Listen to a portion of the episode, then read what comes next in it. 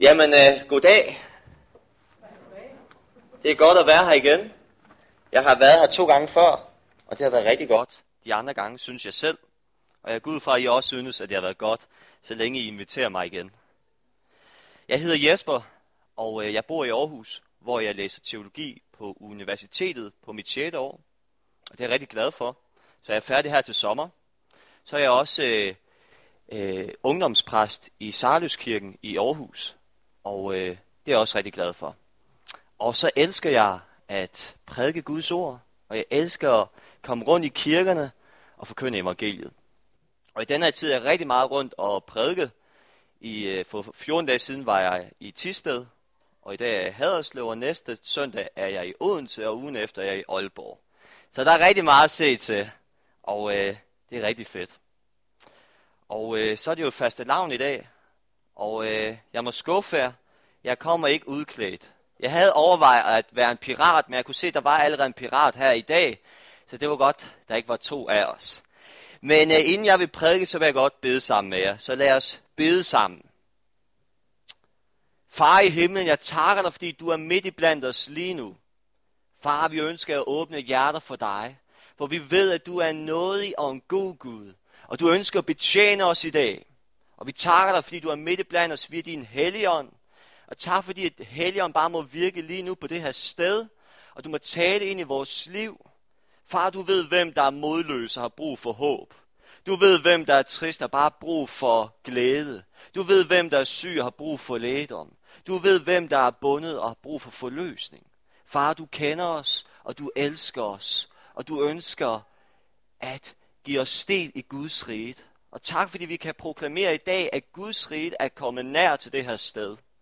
Vi takker dig, Jesus, fordi du bare må møde os lige nu, og du må virke gennem den forkyndelse, jeg skal give lige nu. I Jesu navn har vi bedt. Amen. Hvad er evangeliet? Ofte taler vi i kirken om, at vi tror på evangeliet, men er vi klar over, hvad evangeliet er? Afhængig af, hvordan du forstår evangeliet, vil få betydning for den måde, du vil se Gud, og den måde, du vil leve dit liv på. Prøv at tage næste dias. Næste dias. ja. Jeg vil sige noget om, hvad evangeliet er. Og det vil jeg gøre ud fra Galaterbrevet, som er et brev i det nye testamente, og som består af seks kapitler. Og øh, Paulus er forfatter til det her brev, og han adresserer brevet til menigheden i Galatien. Og Galatien, det ligger i det nuværende Tyrkiet. Det kan I se heroppe. Det er provinsen Galatien, Paulus skriver til. Og det Galaterbrevet afslører, det er, at der er kommet nogle prædikanter til den her menighed, og de har forkyndt et andet evangelium, end det evangelium Paulus forkyndte for dem, dengang de kom til tro. Og derfor er det Paulus hensigt med Galaterbrevet at overbevise galaterne om, at det evangelium, han forkyndte for dem, det var det sande, og det må de vende tilbage til hurtigst muligt. Så kender jeg lidt baggrunden for Galaterbrevet. Og øh, derfor vil jeg i dag fremstille de to former for evangelier, der optræder i Galaterbrevet. Vi opdager Paulus evangelium og, og Galaternes evangelium. Og undervejs i min prædiken kan du vurdere, hvilket evangelium du tror på. Det er nemlig relevant, at vi taler om evangeliet. Det er det vigtigste budskab i kirken, det er evangeliet. Men ofte inden for kirken kan vi også have misforståelse af, hvad evangeliet er for en størrelse. Så som sagt, jeg vil sige noget om, hvad evangeliet er, og det vil jeg gøre ud fra tre pointer i Galaterbrevet kapitel 3, 4 og 5. Hvis man har sin bibel med, kan man slå op i Galaterbrevet. Lad mig begynde med min første pointe. Næste dias. Gode gerninger eller troen på Kristus. Gode gerninger eller troen på Kristus. I Galaterbrev kapitel 3 diskuterer Paulus et spørgsmål, kirken er blevet hjemsøgt af igen og igen gennem årtusinder. Opnår man frelse gennem gode gerninger eller ved troen på Kristus? Det er simpelthen et spørgsmål, der er dukket op i kirkehistorien igen og igen. Paulus forsøger at få galaterne til at tænke tilbage på det tidspunkt, hvor de kom til tro, hvor de blev frelst. For hvordan gik det til? For hvordan opnår man frelse? Eller hvordan opnår, opnår man adgang til Gud? Det er måske kirkens vigtigste spørgsmål. Galaterne har et svar, som på flere områder minder om herre og fru Danmarks svar. Hvis vi gik ud på gågaden i Haderslev, og vi spurgte nogle tilfældige, er du en kristen? Og hvis de svarede, ja, jeg er en kristen, så skulle vi dernæst spørge dem, hvordan blev du en kristen? Til det spørgsmål vil det være stor chance for, at herre og fru Danmark vil tage god gerningsstien frem. Og hvad er god gerningsstien? God gerningsstien kunne minde om denne her trappestige. God gerningsstien vil række helt op til himlen foran Gud, den almægtige. Det gør denne her ikke helt. Bare et lille stykke. Det betyder, at herre fru Danmark vil svare, jeg er kristen, først og fremmest, fordi jeg er døbt. Nu kan jeg gå op på første trin. Dernæst vil de svare, jeg er kristen, fordi jeg er konfirmeret. Nu kan jeg gå op på næste trin. For det tredje, jeg er kristen, fordi jeg er godt menneske. Nu kan jeg gå op på tredje trin, og nu kan jeg snart ordne nogle lys. Kan jeg se? Det skal jeg ikke. De danskerne kunne fortsætte med at nævne alle de gode gerninger, du udfører gennem deres liv. Og på den måde kunne de træde op af hver eneste trin, og en dag ende op foran Gud, den er mægtig i himlen. Det betyder, at Herre for Danmark er overbevist om, at man opnår frelse, man opnår adgang til Gud gennem de gode gerninger, man udfører i livet. Hvis jeg er godt menneske, hvis jeg udfører gode gerninger, ja, så bliver jeg frelst, så opnår jeg adgang til Gud. Og det er på mange måder også den opfattelse, galaterne har. De er optaget af de gode gerninger. Og derfor spørger Paulus dem i Galaterbrevet kapitel 3, vers 2. Dette ene vil jeg have at vide af jer. Var det i kraft af lovgærninger, I modtog ånden, eller ved i tro at høre? Galaterne var optaget af lovgærninger. Det var særligt den, den gerning af at lade sig omskære, hvis man var mand. Jeg er godt nok glad for, at den gode gerning ikke er i kirken i dag. Den skulle ikke nyde godt af. Jeg tror heller ikke, nogen af mændene havde lyst til. Men de var optaget af de gode gerninger, ligesom her for Danmark. Hvis man var et godt menneske, hvis man udførte gode gerninger, ja, så blev man frelst, så kunne Gud lide en lidt bedre. Men over for øh, galaternes gerningsretfærdighed, så kommer Paulus evangelium til udtryk. Ifølge Paulus er det en stor misforståelse, hvis du tror, du kan opnå adgang til Gud, og du kan blive frelst gennem de gode gerninger. Det er en misforståelse. For mennesket i sig selv er ikke god nok til at træde ind foran Gud. I os selv er vi ikke gode nok. Og derfor peger Paulus på Jesus Kristus, fordi det er ham, det handler om, evangeliet. Og derfor siger Paulus i Galaterbrevet, kapitel 3, vers 26, For I er alle Guds børn ved troen i Kristus Jesus. Amen. Amen. Det er det, det handler om. Jesus Kristus. Frelse opnår vi ikke gennem de gode gerninger, vi udfører i livet. Frelse opnår vi kun ved tro på den gerning, Kristus allerede har gjort for os. Det er evangeliet. Evangeliet handler ikke om, at vi som mennesker skulle gøre gode gerninger, og på den måde kunne vi træde op ad en stige og ende for en Gud i himlen en eller anden dag. Men evangeliet handler om, at Gud elsker mennesker så meget, at han sendte sin søn Jesus Kristus ned af stigen, ned til os, for at fortælle dig, at Gud elsker dig og for at lide en ydmygende død på korset, for at udslette din synd, din sygdom, dine dårlige vaner, din død, det der binder dig som menneske. Han kom for at udslette det, og for at dø med det, en gang for alle. Det gjorde Jesus for dig. Men ikke nok med, at han døde, men han opstod igen. Og det er gode nyheder, for Jesus, han lever i dag. Han lever i dag. Og han lever i vores fællesskab gennem sin helligånd. Og måske kan du mærke ham i dag, for han lever i dag herinde. Guds rige er midt i blandt os. Det er det, evangeliet handler om. Hvis du tror på, at Jesus kom til verden for at frelse dig, så kan du betegne dig selv som en frelst person, som et Guds barn. Og du har adgang, og du har frihed til at træde ind foran Gud og opleve hans nærvær, ikke bare i evigheden, men i det her liv. Du kan opleve hans nåde, hans kærlighed lige nu. Amen. Det er evangeliet.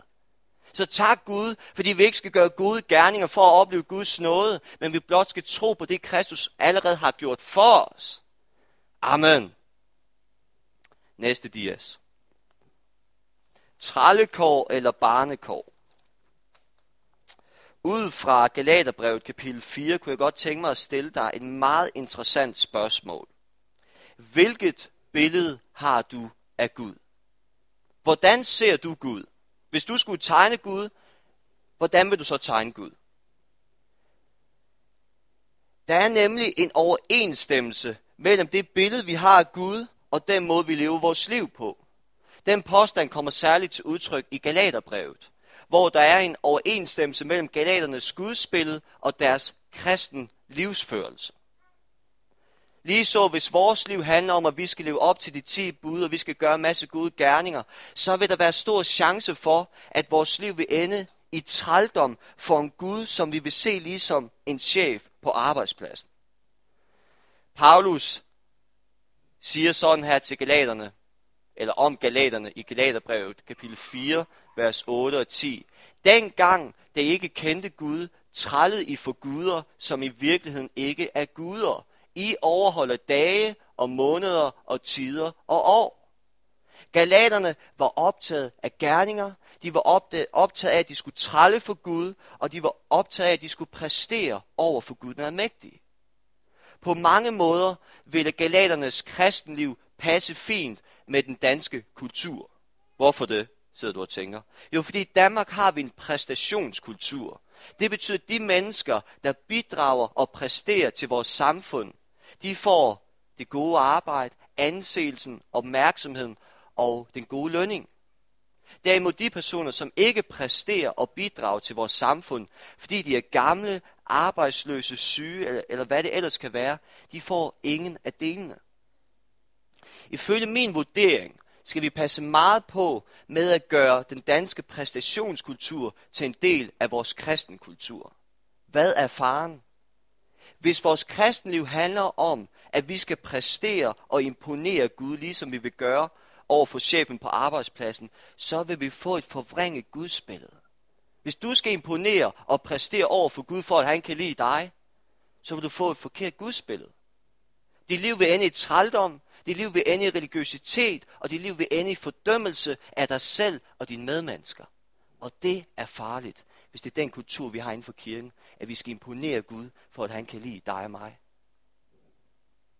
Jeg hørte engang en præst fortælle, at inden han blev en, en kristen, eller mere, en mere overbevist kristen, så havde han et billede af Gud, der stod med en stok. Og Gud benyttede sig af den her stok, så snart hans børn gjorde noget forkert. Bang, så slog Gud ham her, fordi han løj. Eller bang, så slog Gud hende her, fordi hun stjal fra kassen i butikken, eller hvad det ellers kunne være. Det er på mange måder det Guds spil, galaterne har. De har et billede af en Gud, de skal tralle for, de skal imponere for, at han kan lide dem. Og hvis ikke de imponerer ham, så slår han dem med stokken. Men over for galaternes strenge gudsbillede og sure kristen øh, livsførelse, så kommer Paulus gudsbillede og kristenliv til udtryk. Ifølge Paulus er Gud en kærlig og tilgivende far. Jeg må lige gentage mig selv. Gud er en kærlig og tilgivende far. Halleluja for det. Halleluja. Det må man godt sige, når man bliver begejstret for evangeliet. For det er gode nyheder, kære venner. Gud er en kærlig og tilgivende far. Amen. Og Paulus siger sådan her om Gud, om Kristus og om den, der tror. I Galaterbrevet kapitel 4, vers 4-7 står her. Men da tidens fylde kom, sendte Gud sin søn, født af en kvinde, født under loven, for at han skulle løskøbe dem, der var under loven, for at vi skulle få barnekår. Og fordi I er børn, har Gud sendt sin søns ånd i vores hjerter, og den råber, Abba, Fader. Så er du da ikke længere træl, men barn, og er du barn, har Gud også gjort dig til arving. Det er kraftfulde ord. Det er evangeliet. Det er det, jeg elsker ved Bibelen. Hvilken en sandhed. Hvis du tror på Jesus, er du et barn af Gud. Amen. Jeg er opvokset i en familie med en far, som altid meget øh, tydeligt har udtrykt sin kærlighed til mig. Og det betyder, at hele min barndom indtil i dag, og formodentlig også resten af min fars levetid, der vil min far stille mig de samme spørgsmål for hver gang jeg møder ham. Og det er altså ikke, fordi min far er ved at blive meget gammel, og han glemmer alt. Men øh, det gør han bare. Og min far stiller mig det her spørgsmål. Jesper, hvem er det, jeg elsker? Jeg svarer ham sådan her for at drille ham lidt. Det er dine børn, far. Og det gør jeg, fordi han har seks drenge, så der er masser af muligheder. Min far stiller mig så det samme spørgsmål. Jesper, hvem er det, jeg elsker? Jeg svarer ham så, det er mig, far. Min far stiller mig så et andet spørgsmål. Hvorfor elsker jeg dig? Jeg svarer ham så, fordi jeg er din søn, far. Hvad er min pointe? Min far elsker ikke mig, fordi jeg nødvendigvis er en god dreng og gør alt det, jeg beder ham om. For det gør jeg desværre ikke altid. Men der er kun én årsag til, at min far elsker mig, og den er, at jeg er hans søn. Sådan er det også med Guds kærlighed til dig og mig. Tro ikke, at Gud elsker dig, fordi du nødvendigvis er en god kristen, og du lever op til de ti bud. Nej, Gud elsker dig på grund af én ting, og den er, at du er hans barn i kraft af, hvad Jesus har gjort for dig. På grund af, hvad Jesus har gjort for dig, er du Guds barn, og derfor elsker Gud dig. Amen. Amen. Og det er nuagtigt pointen i lignelsen om den fortabte søn. Den har I sikkert hørt før. Denne her lignelse handler om et søn, som rejste ud i verden for at udforske verden. Og han havde en formue med sig. Men sønnen misbrugte sine penge og sit liv. Og en dag gik det op for den her søn, at han var fortabt. Og det liv, han levede, var fattigt i forhold, i forhold til det liv, han levede sammen med faren. Så sønnen tog en beslutning om, at han ville rejse hjem til faren for at tralle for ham, for at arbejde for ham. Men Bibelen fortæller, at da sønnen kom i nærheden af faren, og da faren opdagede sønnen, så løb faren hen til sønnen, og han omfavnede sønnen. Han kyssede sønnen, sønnen og fortalte ham, at han elskede ham. Og ikke nok med det, så holdte faren også en kæmpe fest for sønnen. Hvorfor handlede faren sådan over for sønnen? Hvis faren skulle bedømme sønnen efter det liv, han levede, så skulle faren, faren råbe til sønnen på afstand, bliv væk. Du har levet uanstændigt, et uanstændigt og et uværdigt liv. Du har forvaltet dine penge forkert. Men det var ikke sådan, faren handlede over for sønnen. Sønnen fik den varmeste og kærligste modtagelse, han overhovedet kunne drømme om. Og han fik det kun på grund af én ting, og den var, at han var søn til faren. Kære venner, vi er Guds børn. Gud elsker ikke dig, fordi du, du nødvendigvis er en god kristen og gør det, Bibelen taler om. Nej, Gud elsker dig, fordi du er hans barn, i kraft af, hvad Kristus har gjort for dig. Amen. Galaterbrevet, kapitel 4, vers 7, fortæller også, og er du barn, har Gud også gjort dig til arving. Hvad betyder det? Som sagt, så er, jeg, så er jeg opvokset i en stor familie med fem brødre. Og øh, jeg har lagt mærke til, at mine brødre og jeg, vi har en fælles svane. Den havde vi især, da vi var teenager. Det betyder, at når vi kom hjem fra skolen, så smed vi tasken og skoene og jakken, og så gik vi direkte ud i køkkenet. Og da vi gik ud i køkkenet, så tjekkede vi skabene og køleskabet. For hvis vi fandt noget lækkert, så tog vi det og spiste det.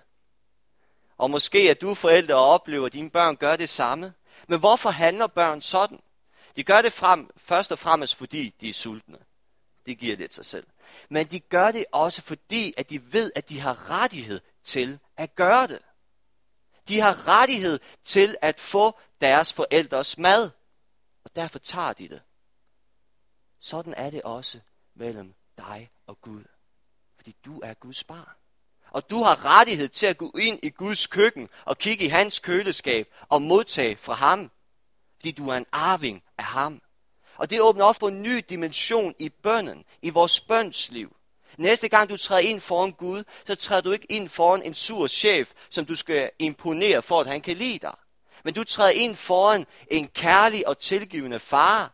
Og du kan sige til ham, Abba, fader. Og du kan som et barn af Gud forvente at modtage af ham. Du kan forvente at modtage hans kærlighed, hans nåde, hans barmhjertighed og hans velsignelser ind i dit liv. Fordi du er et barn af Gud. Amen. Amen. Næste dias. Kødet eller ånden. I Galaterbrevet kapitel 5 diskuterer Paulus et interessant spørgsmål. Han tager udgangspunkt i næste kærlighedsbud om, at du skal elske din næste som dig selv. Og det overordnede spørgsmål er, kan man elske sin næste? Kan man leve evangeliet ud, ud fra kødet? Det vil sige ens egen indre styrke, eller kræves der en åndelig kraft, for at vi kan gøre det? Og det er jo et interessant spørgsmål i forhold til, at du og jeg er kaldet til at elske vores medmennesker. Du og jeg er kaldet til at leve evangeliet ud. Du og jeg er kaldet til at gå i Jesu fodspor. Men hvordan skal det kunne lade sig gøre? Paulus påpeger, at galaterne de lever et kødeligt kristenliv. Det betyder, at de forsøger at elske deres medmennesker og leve evangeliet ud, ud fra deres egen indre styrke og vilje. Selvom Paulus kunne påpege nogle gode egenskaber ved mennesket, så påpeger han, at mennesket er fordavet, og mennesket har en negativ bagside. Og Paulus omtaler det som kødets gerninger. Og Paulus siger sådan her om kødets gerninger i Galaterbrevet kapitel 5, vers 19-21. Kødets gerninger er velkendte. Utugt, urenhed, udsvævelse, afgudstyrkelse, trolddom, fjendskaber, kiv, misundelse, hissighed, selviskhed, splid, klikker, ned, drukkenskab, svir og mere samme slags. Jeg siger jer på forhånd, som jeg før har sagt, at de, der giver sig af med den slags, ikke skal arve Guds rige.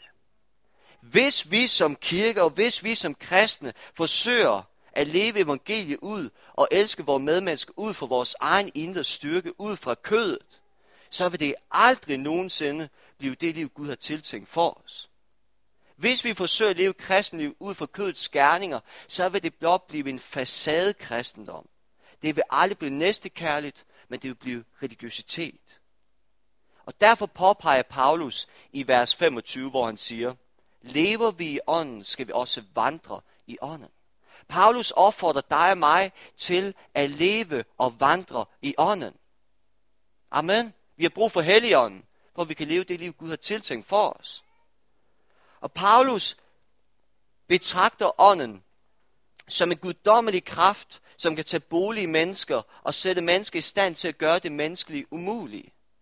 Han betragter også ånden som en plantage af dejlige frugter, eller betragter ånden som flere forskellige former for kærlighed. Og Paulus siger sådan her om åndens frugt i Galaterbrev kapitel 5, vers 22-23. Men åndens frugt er kærlighed, glæde, fred, tålmodighed, venlighed, godhed, trofasthed, mildhed og selvbeherskelse. Hvis vi skal leve evangeliet ud, hvis vi skal elske vores medmennesker, ligesom Jesus elsker sine medmennesker, så har vi brug for at indtage åndens frugt. Vi har brug for at leve og vandre i ånden. Det ønsker Gud for sin menighed, at vi er afhængige af Helligånden. At vi lever liv sammen med Gud, hvor han taler ind i vores liv. Dagligt må vi bede Gud om vejledning. Vi har brug for, at Helligånden vejleder os. Hvis vi er åbne for Helligånden, så vil Helligånden åbne nogle døre, som vi skal gå ind af. Helligånden vil skabe nogle muligheder i vores liv, som vi skal handle på. Give os nogle indskydelser, som vi skal handle på i Jesu navn. For nogle år tilbage var min mor og jeg på, jeg tror faktisk, det var Haderslev sygehus. Og øh, vi var taget sted for at besøge en ven af kirken. Han hed Kai, og han var alkoholiker, men var blevet en kristen og var begyndt at komme i vores kirke. Og øh, da vi kom ind på værelset, hvor Kai lå, så øh, opdagede vi, at han lå og sov. Min mor og jeg tænkte, åh nej, havde vi nu kørt forgæves for at besøge en mand, en mand, der lå og sov. Men vi tænkte, at vores øh, besøg ikke skulle være helt forgæves. Og øh, vi ville så bede for Kai. Og selvom der sad en mand i sengen ved siden af, så tænkte vi, at vi ville være frimodige og bede for Kai. Så vi gik hen til Kai, lagde hænderne på ham og lukkede vores øjne og begyndte at bede for, at Gud måtte møde ham, at Gud måtte være med ham, at Gud måtte velsigne ham, og Gud måtte bringe lægedom ind i hans liv. Og øh, da vi var færdige med at bede, åbnede vi vores øjne, og vi kiggede over på sidemanden, der sad i sengen ved siden af. Og øh, vi opdagede, at han var dybt bevæget af vores bøn. Og han var begyndt lige så stille at få tårer i, øh, i hans øjne, i sine øjne. Og i samme øjeblik oplevede vi, at Helligånden talte til os om, at vi skulle gå hen til denne her mand og bede for ham. Så vi gik hen til ham og spurgte, om vi måtte bede for ham, og det måtte vi gerne. Så vi lagde hænderne på ham og begyndte at bede for ham. Bad for, at Gud måtte møde ham, at Gud måtte velsigne ham, og Gud måtte bringe ham tryghed og lægedom. Og mens vi stod og bad for ham, så oplevede vi Helligåndens nærvær på det sted. Og det gjorde denne her mand også. Han oplevede Guds nærvær. Og da vi var færdige med at bede, så var det ikke fordi vi delte evangeliet med ham, eller gav ham en bibel, men vi gik derfra med en vidsthed om, at Gud havde mødt ham, og Gud havde gjort et indtryk i hans liv. Min mor og jeg troede, vi var kommet forgæves til det her hospital. Indtil vi oplevede Gud tale til os om, at vi skulle bede for et menneske. Og herigennem kom denne her mand til at møde den levende Gud. Kære venner, vi skal være bedre til at leve og vandre i ånden. Vi skal være bedre til at være afhængige af Helligånden og lytte til, hvad Gud siger ind i vores hverdag. Hvis vi er åbne for Helligånden, vil Gud lede os, og vi vil komme til at gøre nogle ting, vi måske ikke havde forudset. Amen. Vi skal være bedre til dagligt at søge om vejledning. Dagligt må vi spørge Gud, Gud, er der nogle mennesker, jeg skal besøge i dag? Er der nogle mennesker, jeg skal dele evangeliet med? Er der nogle mennesker, som jeg skal bede for? Hvis vi åbner os op for Gud, så vil Gud tale ind i vores liv og give os nogle idéer og tanker, som vi skal handle på, så vi kan gøre det, Gud ønsker at gøre i vores liv. I Matthæus evangelie kapitel 7, vers 18, siger Jesus sådan her. Et godt træ kan ikke bære dårlige frugter, og et dårligt træ kan ikke bære gode frugter. Hvad mente Jesus med det udsagn? Jesus ønskede ikke at lære os om haver og træer og botanik. Det var ikke Jesus hensigt. Derimod opfordrer Jesus os til at være ligesom det gode træ, der bærer gode frugter. Vi er ikke kaldet til at være ligesom det dårlige træ, der bærer dårlig frugt eller ikke bærer nogen frugt. Nej, vi er kaldet til at være det gode træ, der bærer gode frugter. Hvad kendetegner det gode træ? Det gode træ siger ikke til sig selv, nu vil jeg, eller nu skal jeg bære gode frugter, og pludselig så bærer det gode træ gode frugter. Sådan virker det gode træ ikke. Nej, men når det gode træ får den rette næring, så vil det ikke kunne undgå at bære gode frugter, fordi det er en del af dens natur. Og kære venner, det er det træ, vi er kaldet til at være.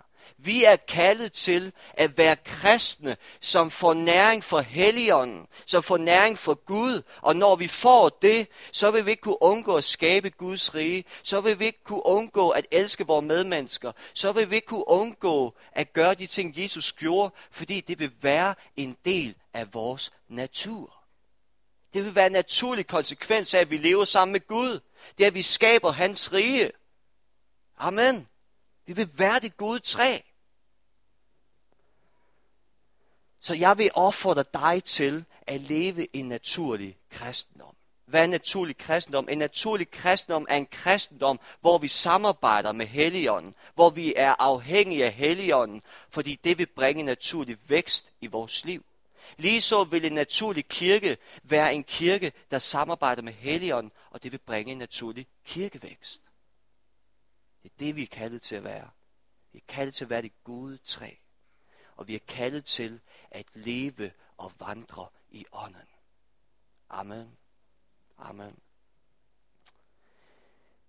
I dag har jeg fremstillet to evangelier for dig. Jeg har fremstillet Paulus evangelium og Galaternes evangelium. Hvilket evangelium tror du på? Hvilket evangelium tror du på? Jeg håber på, at du må være overbevist af Paulus evangelium.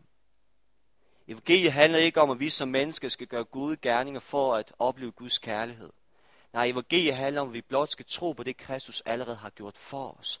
Og herigennem bliver vi Guds børn og kan opleve hans kærlighed.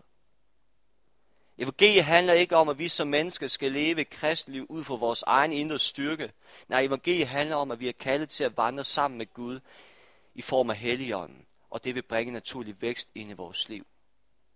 Jeg håber på, at mit budskab har talt til dig. Måske det går op for dig, at Gud er ikke en sur chef, du skal imponere. Men Gud er en kærlig og tilgivende far.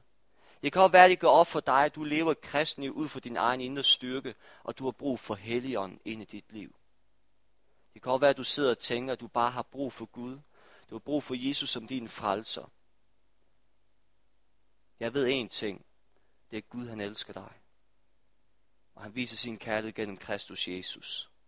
Og Gud ønsker at få større betydning ind i dit liv. Og lige nu vil jeg gerne bede sammen med jer, og herefter vil der være noget lovsang. Og under lovsangen vil jeg stå herover og tilbyde bøn, hvis du har brug for en, en velsignelse eller en eller anden en bøn, så vær frimodig. Vi tror på en Gud, der lever i dag, og vi tror på, at han virker gennem bøn. Og vi tror på, at han er midt i blandt os lige nu. Skal vi bede sammen? Kære Jesus, vi elsker dig. Og vi elsker dig, Jesus, fordi du kom for at frelse os. Tak, Herre, fordi at evangeliet handler ikke om, at vi som mennesker skal præstere, for at du kan lide os. Men evangeliet handler om, at vi bare skal tage imod det, du allerede har gjort for os, Jesus. Og Jesus, jeg takker dig, fordi at da du døde på korset, da du hang på korset, så tænkte du på hver af os, Herre.